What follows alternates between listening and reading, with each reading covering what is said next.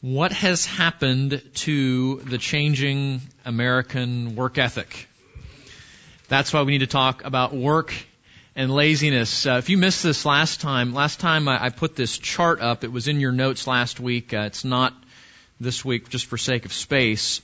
But something has happened really in the last couple of hundred years of our nation's history, uh, and that is a vast change in how people think about work, how they act at work, um, even how uh, the, the, they make decisions about uh, what they want to do with their life. And uh, Larry Burkett, in this very helpful book, uh, Business by the Book, uh, has this little chart, and I got it up here for you in case you missed last week, how the work ethic has changed. And what Solomon is going to call us to in the book of Proverbs this morning as we um, continue our study of the book of Proverbs is uh, building a biblical work ethic. We could call it that. Building a way of thinking about work and approaching work and doing work that brings glory to God. And, and that is, that, that's really going to be the, the theme of the morning. We saw it in Psalm, uh, try that again. We saw that in Psalm 86, that God is gathering people from every tribe and tongue and nation who will come and worship Him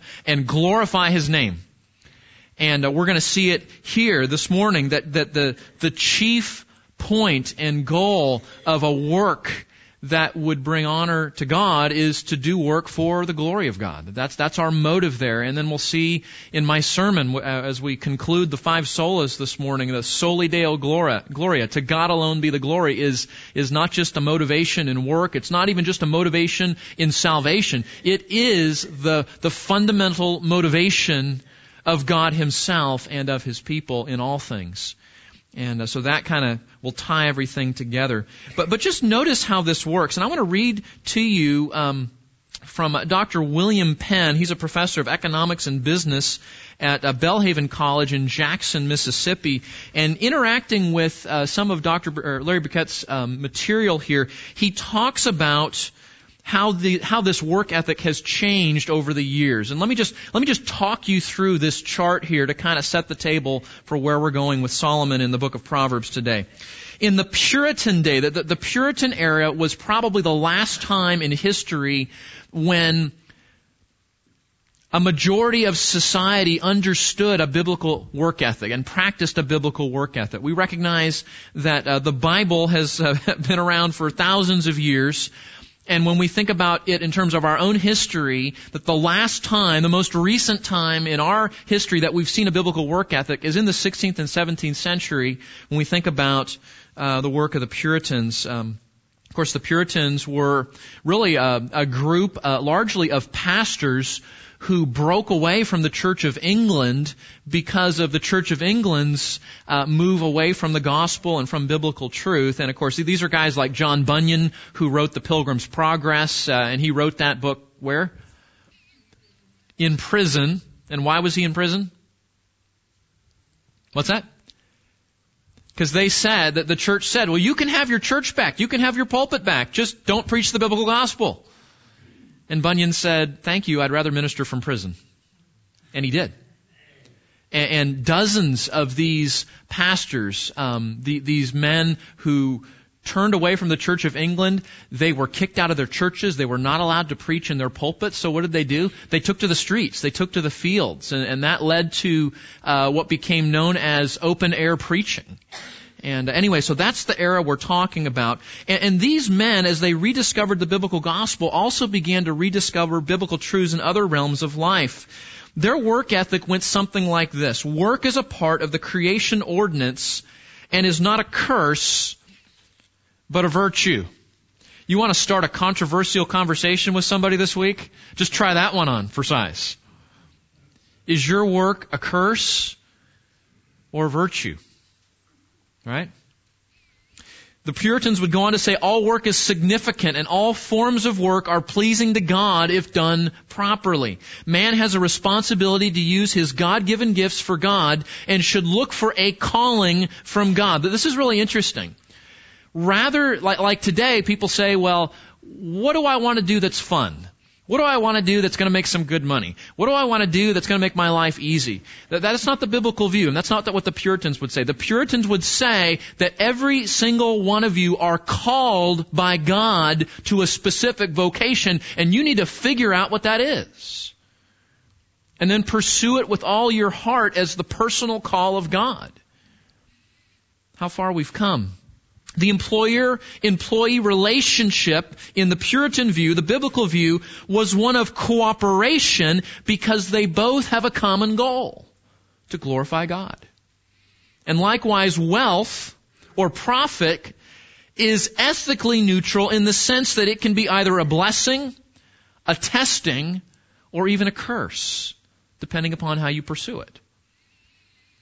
Fulfillment in the job is found in faithfulness and obedience to God's Word, not any other material or work related success. So that, that's the Puritans rediscovering the work ethic. And again, I'm quoting here from uh, Professor Penn's uh, paper on this as he interacts with some of this. Now let's just talk about a couple of these and then we'll move on. I'm going to walk you through all of these eventually, but, but now what happens when we go from the early 1700s now to the mid 1700s from the Puritan work ethic to what uh, Burkett calls the craftsman work ethic? The, the, the motto of the Puritans and thus the, the, biblical view is do all for the glory of God, right? And then that slides into this, uh, this second work ethic that, that kind of changes and transforms. God helps those who help themselves. Do you know how many Americans think that's in the Bible? Some of you are thinking, that's not in the Bible? Yeah, we'll talk later on. Um, listen to what happens. And this is, again, uh, Professor Penn writing. Man's individual efforts are of supreme significance. God has given man a set of natural laws which man can use to properly govern himself. And the need for an active God has passed and man is basically in control of his own destiny. So we're going to wave our hands at the sort of natural laws that God has put in place, but then God kind of walks off the stage and says, okay, you fend for yourself now. That's part of the, the uh, theo- theological change that happens into this second phase. Work is more of an opportunity to exalt oneself than to glorify God. And this is where the secularization of work begins. Achievement is basically in relation to others and sometimes at the expense of others. This is competition, right? This is wanting to outdo your competitor. And fulfillment is found in, quote, doing the best job you can given the circumstances. So we see how God, though He is acknowledged in terms of God has set the whole thing up and there's natural laws and I may even see the gifts I have is coming from God. Now God begins to be marginalized from society, right? You know, people may still believe in Him, but He's not actively a part of people's life, particularly as they think about a work ethic. And that leads thirdly to this entrepreneurial work ethic where material progress helps everyone to enjoy a higher standard of, li- higher standard of living. There's the change in motive. It's gone from glorify God to, you know what, if I work really hard, and thus earn a lot of money and gain a lot of stuff, that leads to a higher standard of living. And that becomes my goal. The pursuit of wealth provides incentive for progress, right? You, you, you wanna, you wanna work hard on the job? Well, you're gonna get paid for your work. And that profit-centered motivation takes center stage. Material incentives are the utmost importance in generating productivity and innovation. And, and, you can see this looking back, especially in the early part of the 20th century, right? You can see where the corporations began to really compete for the right employees by offering all sorts of incentives. I mean, think about what's going on today in contrast to that. Benefits? Well, they're not so good anymore, are they? If they're offered at all. A retirement plan? Maybe. But don't expect it. Taking care of the employee? I mean, you remember the day where the employer cared about the employee's family and health?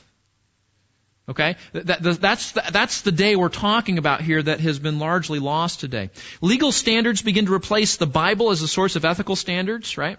There's an increasing alienation between employer and employee that begins here, and fulfillment is found in wealth generation in order to enjoy a higher standard of living. Okay, we'll stop right there. But you can see how this is morphing. And, and, and I think a, a, cultural study, sort of a, a sociological observation like what uh, Mr. Burkett is making here, I think it's very important. Because as we look at the biblical view and we're raising children and grandchildren and, and we're working ourselves, um, you know, it, it's sort of, it's sort of the, um, well, if you forgive me for using this analogy, it's sort of the dilemma of Aristotle's fish. You guys heard about Aristotle's fish? You're looking at me like I'm crazy. No, this is actually true. Uh, the philosopher Aristotle uh, asks the question: If you want to know what it's like to be wet, should you ask a fish? And you think on the one hand, it's a very logical thing to do, right? Because a fish is wet all the time. You know, surely if you're going to want to know what wet is, talk to somebody who's wet all the time. And yet that's the challenge. A fish doesn't know what it's like to not be wet. And that's part of the problem. We get so engrossed into what is normal in our culture, we don't make obvious observations about what we do and why we do it because it's just normal society right? Like the fish that's always in water. We're just always in this society and we don't know what it's like to be in a different society. We don't know what it's like to live in a culture of a different work ethic, of different work standards. And so I think when we study history, history pre- creates a contrast that's helpful. And we can look at ourselves and say, wow, I never realized I was doing that. You see what I'm saying? So I think this is valuable, and uh, it'll help us uh, to kind of skip our way into Proverbs here today. Um, last time we looked at the sluggard. We did our sluggard study, the, the proverbial lazy man, and we learned largely what not to do. This, this is not the person you want to be. Uh, the motto of your home is, we want to all grow up to be sluggards, right? That's not what you want to do. And Solomon introduces us to this character called the sluggard who demonstrates for us all the wrong ways to think about life and particularly about work. And we talked about many of those features last time. I want to I want to conclude our sluggard study today and then we'll replace that. We'll look at the contrast of a biblical work ethic. We'll start that and we'll probably finish that next week. So so with me, take your Bible with me and turn to Proverbs chapter 10. If you're already not not in Proverbs, go ahead and turn there. And um, let's talk some more about sluggards. Okay, we talked about what the sluggard is, what he does, what he needs to do last time, and you know this. He doesn't take the initiative. He doesn't finish what he starts. He doesn't maintain what he owns. He's not reliable. He's not trustworthy. Um, he's lazy. He does the minimal amount of work to get by. And though people that love him try to help him and say, hey, maybe you ought to do things differently. Maybe you not, ought not to do these same things over and over. And, you know, maybe you should look at this uh, area of your life differently. He's so filled with pride, he thinks he's fine and everybody else is crazy. Okay? So, so how do you, when you come across a sluggard, and you, you will, um, what do you do with him? Let me give you some pointers on how to deal with sluggards, because Solomon says we don't want to be this person, but okay, let's say you're not this person. What happens when you run into one? How do you deal with somebody? And th- this is actually very, very helpful. Uh, one of the things that that um, I see a lot of in counseling is people talking about problems in their relationships. It may be a problem with a family member. It may be a problem with an adult child. It may be a problem with somebody at work. It may be a problem with um, a, a, neighbor that's causing problems in their neighborhood. And, and, one of the questions is, how do you deal with people like that?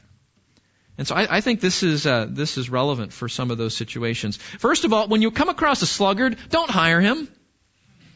Don't hire him. Look at verse chapter 10 verse 26. Like vinegar to the teeth and smoke to the eyes, so is the lazy one to those who send him. Now that's a challenge. Because we have a society of sluggards today. Right? But the, Proverbs would say, don't hire him. Or at least don't hire him with productivity and efficiency on your mind. Maybe you hire him as a discipleship project, and that's awesome. Do that. Hire him as an evangelism opportunity. Yes, do that. And I'm not, I'm, not, I'm totally not joking. We should do that if we're in positions uh, where we can do that. But in terms of, you know, I'm looking for a good worker, I'm looking for somebody who's going to be a lifelong employee, I'm, you know, that, that sort of thing, this is not the person you want, right? Do not hire him. Number two, don't bail him out. This is, this is going to get really personal as we think especially about dear friends and family members who have gotten themselves into trouble and they come to us for help. And they want us to bail them out in some way, to, to, to get them out of the hole that they've dug themselves into. Listen to Proverbs chapter 16, verse 26. This is so insightful, and I want, you have to think about it for a minute, okay? So I'm gonna read it, and you think about it and tell me what it means. 1626. A worker's appetite works for him, for his hunger urges him on. You got it? What's that saying? If he doesn't work, he shouldn't eat. And that's the second reference there, 2 Thessalonians 3.10, lest you think this is an Old Testament mandate. No, that's absolutely right. If a man doesn't work, neither should he eat. And you say, God helps those who help themselves. That's not in the Bible. But if a man doesn't work, neither should he eat. Yes, that is in the Bible. The inspired, inerrant, authoritative Word of God. What's that saying about dealing with sluggards? Think with me. And then say something. Okay. Yeah, personal responsibility. Okay, I like that. There's a personal responsibility there. God does want you to work. Yeah. Yes?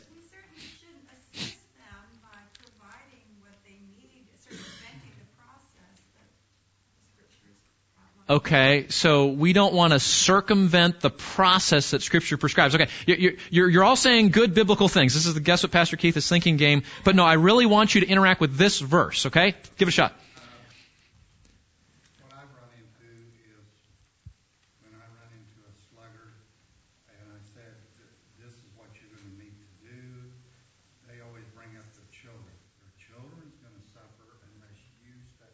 Okay, so kind of kind of putting the blame and guilt on. Okay, okay.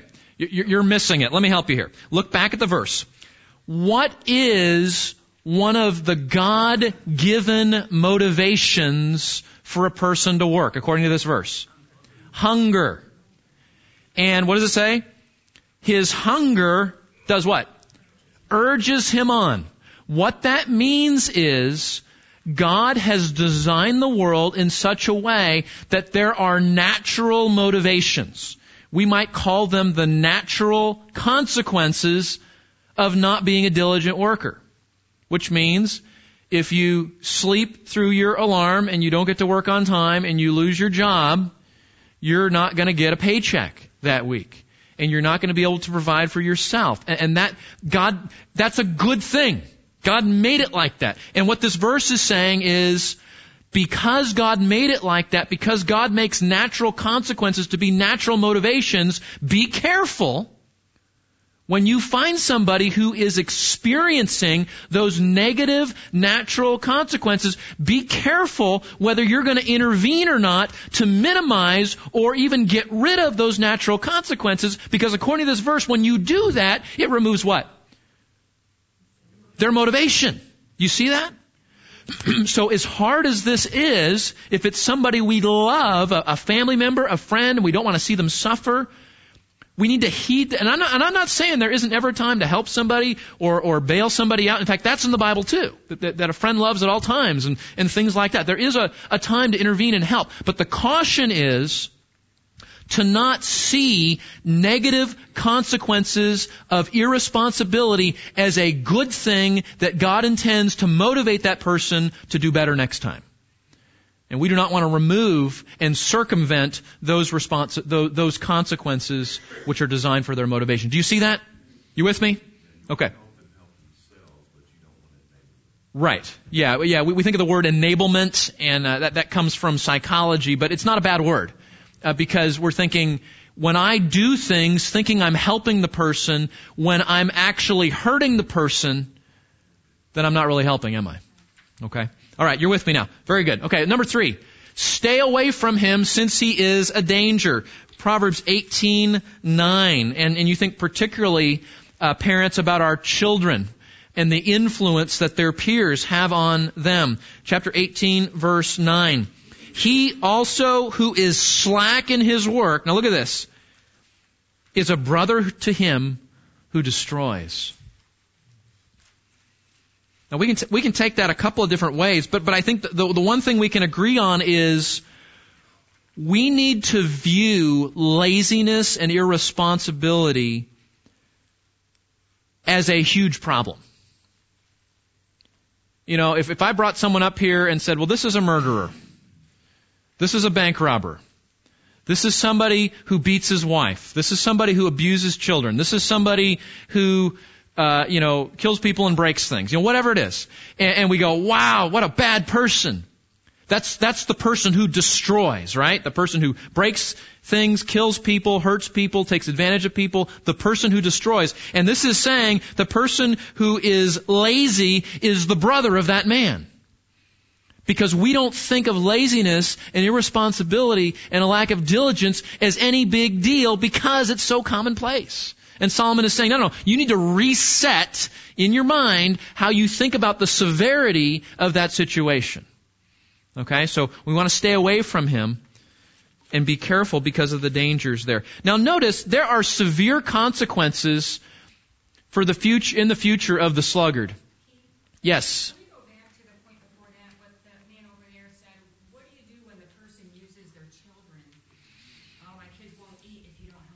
Yeah.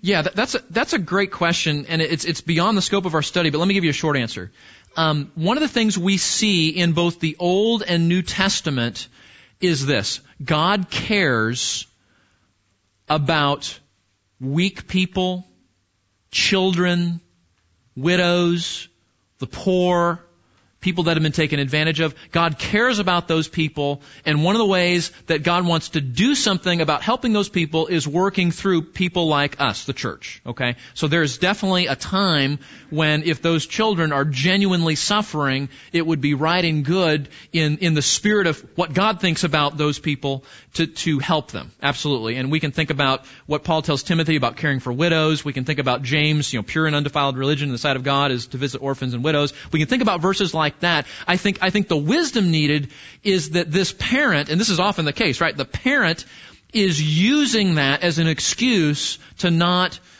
uh, bear his or her responsibilities, an excuse to be lazy.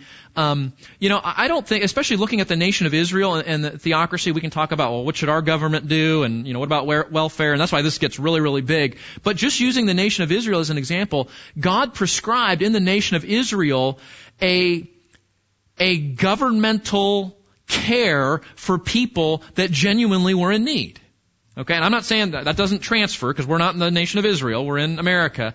But what I'm saying is we can learn things by principle there. The wisdom is how do you deal with the irresponsible parents? And I think that's a case by case thing where we put our heads together and we try to honor God, dealing with the need, but not not promoting the parents' uh, manipulation. Mr. Fessmeyer.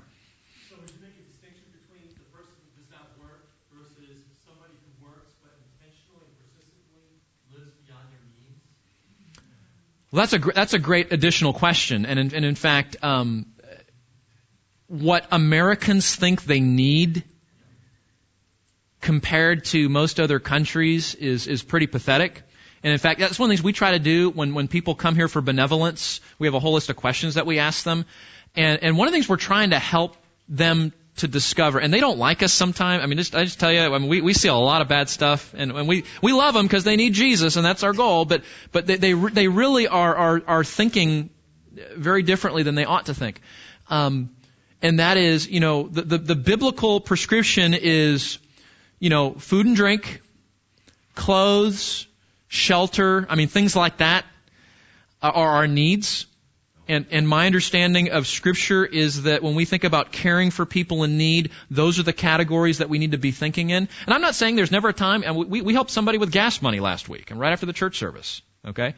And we're not saying that we don't ever do beyond that, but it's the expectation of what my needs actually are that is so vastly larger than what the Bible frames it to be in that that's the problem. You know, people think, you know, my, my cell phone died last week and, you know, I need you to recharge it. It's like, well, is that a need? I mean, we, we may want to, we may want to choose to bless that person in Jesus' name, and I'm saying there's a time to do that. But in terms of needs, we need to help people to see what their needs are. And I think that goes back to your question, Rusty, that, that sometimes people are living well beyond their means, and that's why they end up in positions where, you know, they can't pay a bill or something to that degree. So, yeah, these, these are great questions, great comments, and, um, but you, you see how all this connects back to how we view money, how we view work, how we view, uh, laziness, and these sorts of things. So, yeah, I'll tell you what, if you even want to, want to, you know, venture into this sort of thing, you will be a very radical person amongst your peers. I guarantee you.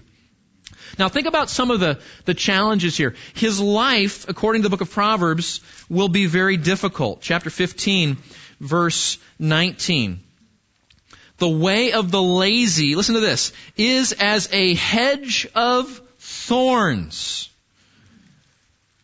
Um, how many of you on a wonderful Texas summer day, you were out in the yard without your shoes on, and you ran into a field with those little Texas sandburrs. I remember as a unsuspecting, innocent, recently transplanted Texan discovering a new level of pain in my feet that I had not yet experienced before. Now, burning sand on the beaches of Orange County, yes, I've, I've done that before. But, but Texas sandburrs, there's nothing like, and then, and how do you get them out? It's like a minor surgical procedure to get those things out, right? isn't it? You know, you have to get your needle nose pliers out or something, and you grab them, and then now it's stuck to your hand, and it's just not fun. And Solomon is saying, the path of the lazy is like a field full of sandburrs. It's painful, it's hard, and it eventually leads to destruction. His life will be difficult. We've seen this before, we talked about this last time. He will be poor, right? Poor, lacking what you need for basic necessities.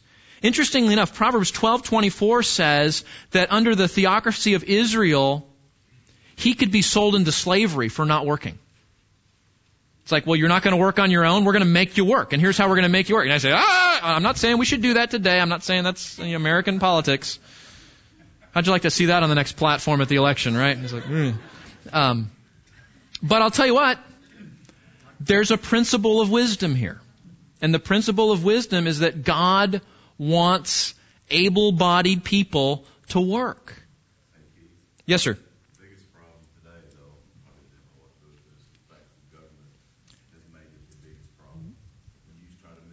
Yes. Right. Right. Yeah, we're going to get to that because that, that's a big problem. But I'm glad you're on to me. I'm glad you're, you're with me there. Great. Awesome. Okay. Look at chapter 10 verse 5. We talked about this a couple of weeks ago, but I want you to see it again in this context. Chapter 10 verse 5. The lazy man, the sluggard, will disgrace his family. 10-5. He who gathers in summer is a son who acts wisely, but he who sleeps in harvest is a son who acts shamefully. You know, we talked about this.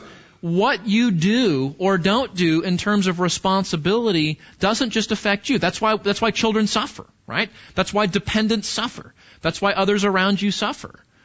Uh, and even you say, well, I'm on my own, I'm an adult now, and, you know, and, and you're grieving your parents by how you're living. And he will spend his life wanting and wanting, but rarely getting. He will die because of his laziness. Chapter 21, verse 25 says this The desire of the sluggard puts him to death and his hands refuse to work. All day long he is craving, while the righteous gives and does not hold back. Such a contrast there. He wants, he wants, he wants, he wants, he never gets, and he will die because of his laziness. Now, now that, that, Solomon means that literally. In this society, you would die if you didn't work because you couldn't eat. And if you don't eat, you die. And as Mike pointed out, part of the challenge today in rediscovering a biblical worldview is, is our government has created a welfare state. And again, don't, don't hear me saying that there's never a place for the government to help and, and we, we never should help people in need. I'm not saying that at all. What I'm saying is it is exceedingly difficult, as Mike said, to even minister to the poor the way the Bible describes because of the way the playing field has been striped because of the welfare state today. And that leads us to think about work and wealth. And this will get into this, kind of, kind of dovetail on what Mike was saying a minute ago. Let's talk now, if that's how to deal with sluggards and that's the end, of it, because that's not what we, we don't want to do that, right? We're trying to avoid that. Uh, we are trying to raise uh, boys and girls to be diligent, godly, wise workers, not sluggards. And and because of the way society is, and because society resonates with our own intrinsic fallenness, if we take our hands off the wheel of parenting, guess which direction children go? Sluggard land. They just right that way. Okay, that's how it works. So we need to be very, very careful in our parenting and training. And I, I think one of the greatest challenges of parenting today is instilling a biblical work ethic. Okay, so let's work together on that. Let's pray for each other. Let's work hard. Let's share ideas and pursue that. Now, let's talk about work and wealth. This is the put on, right? That we don't want to do the sluggard thing. We want to put on a wise worker. So what does God say about work? And let's think about first uh, the context of work and wealth. I'm going to break this down into, into little, little subsections here. The first one we'll talk about is work and wealth. Here's what the Bible says. Diligence leads to wealth. And negligence and laziness leads to poverty. Proverbs chapter 10 verse 4, it's up on the screen there.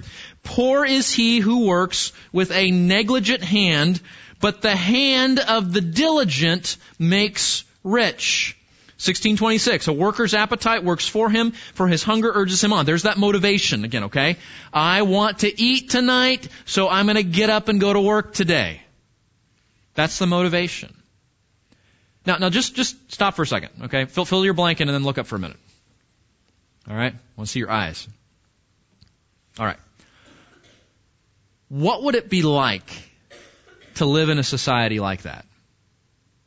I mean, some of you may have lived in another country where that's normal, but can you imagine that? If I don't work today, I don't eat tonight. You're not thinking because you have normal looks on your face. I mean, think about that. Think about what your life would be like. Think how different your children would be. Think about how different your grandchildren would be. Think about how culture would be different. Would it be chaos? I it I just, it's, you know, I, I can't get my brain there. I mean, I, I like theoretically, but like practically, it just go, I, we don't know anything like that. Unless you've had some sort of third world, you know, foreign country experience, and maybe some of you have, that, that's really, really bizarre. And yet this was, this has been the normal protocol for most societies in all of history. It's, it's been a very recent development, like a few hundred years where this has not been the case. Okay? Now, what that means is, and here's why, and this goes back to Mike's comment, the context, of course, is a non-welfare state with no grocery stores. That's why we can't get there. We can't imagine a non-welfare state and a city with no grocery stores. Can you imagine that? Walmart and Kroger and HEB and Brookshire's, boom, they're gone. You say, that's okay, we got the Toller Mini Mart. Toller Mini Mart, gone, right? You know? Dollar General, gone and you run out of stuff in your pantry, what do you do? Okay, that's the society. You go out to your barn and you look at what you've been storing up all season. Or you go out to your field and you pick some fruit. Or whatever it is, right? And that's the challenge is this diligent leads to wealth, negligence leads to poverty. That doesn't work in our mind because we live in a welfare state with grocery stores. And the context says, if you work, you eat. And if you don't work, you starve or at least are poor. Now notice this, and we'll, we'll, have a whole mini series on the topic of money from the book of Proverbs, but let me just tease you with this. The Bible says that hard work that leads to wealth is a righteous pursuit. That's a righteous pursuit. It's, it's not a sin to say, I'm going to work hard and earn money. That's a good thing. Now, Your motive can be wrong in that. We talk about that. You know, what you do with the money can be wrong. We understand all that, right? But built on what we've seen in this book, built on the fear of the Lord, working hard, being diligent in work to gain wealth is a righteous pursuit, according to this book. And I think we need to hear that. I, I think there's the, the, the one extreme of, you know, getting rich is the ultimate end of life, and obviously we would reject that. But there, we can, we can go off the ditch on the other side of the road too, where we say, you know, all money is bad and, and, and, you know, Jesus was poor, and, you know, we, we say silly things that, that really don't reflect the biblical view. So like I said, we'll, talk about that another time, but just for the moment, what we see in these verses is that hard work leads to wealth is a righteous pursuit. Now, notice this. Work and wealth.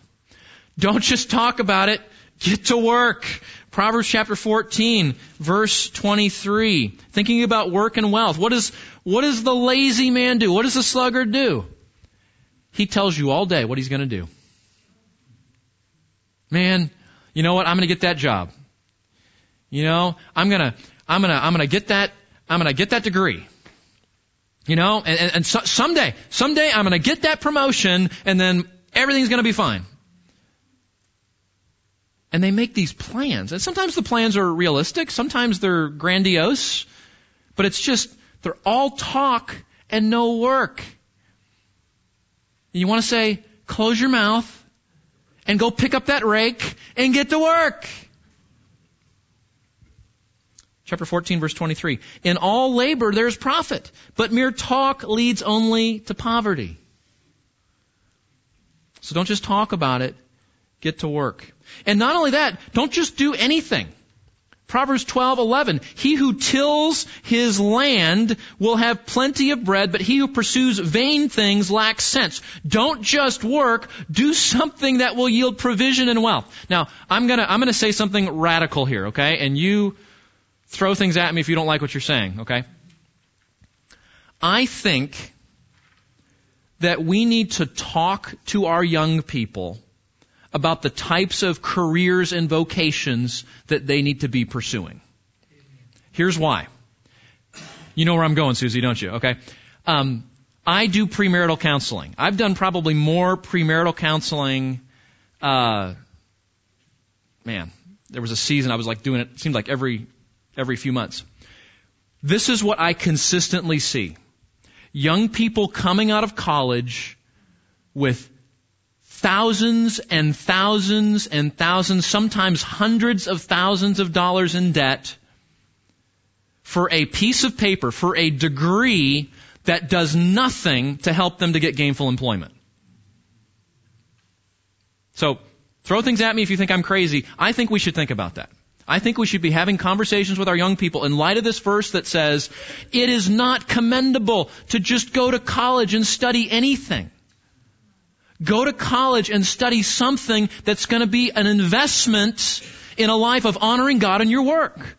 Which means do something that's going to earn a good paycheck. Men, boys, teenagers, something that's going to allow you to provide for your family and keep and be honoring to God and being responsible with the other responsibilities of your life. If God gives you the mind to be able to go to school, God gives you the giftedness and means to do that, well praise the Lord for that. Use that to do something that's going to allow you to honor God with the responsibilities He tells you. And don't go rack up a whole bunch of money that you're never going to be able to pay back given your career field choice and strap yourself for years and years and years of trying to pay that back. Do not do that. Now, now, now, parents, grandparents, talk to me here. Am I totally crazy or is this a problem? This is a problem. So don't just work. Do something that will yield provision and wealth. Do, and here, here, here's a footnote to this. Do something that connects with the roles that God calls you to play as either a man or a woman. So let me talk to the teenage guys here.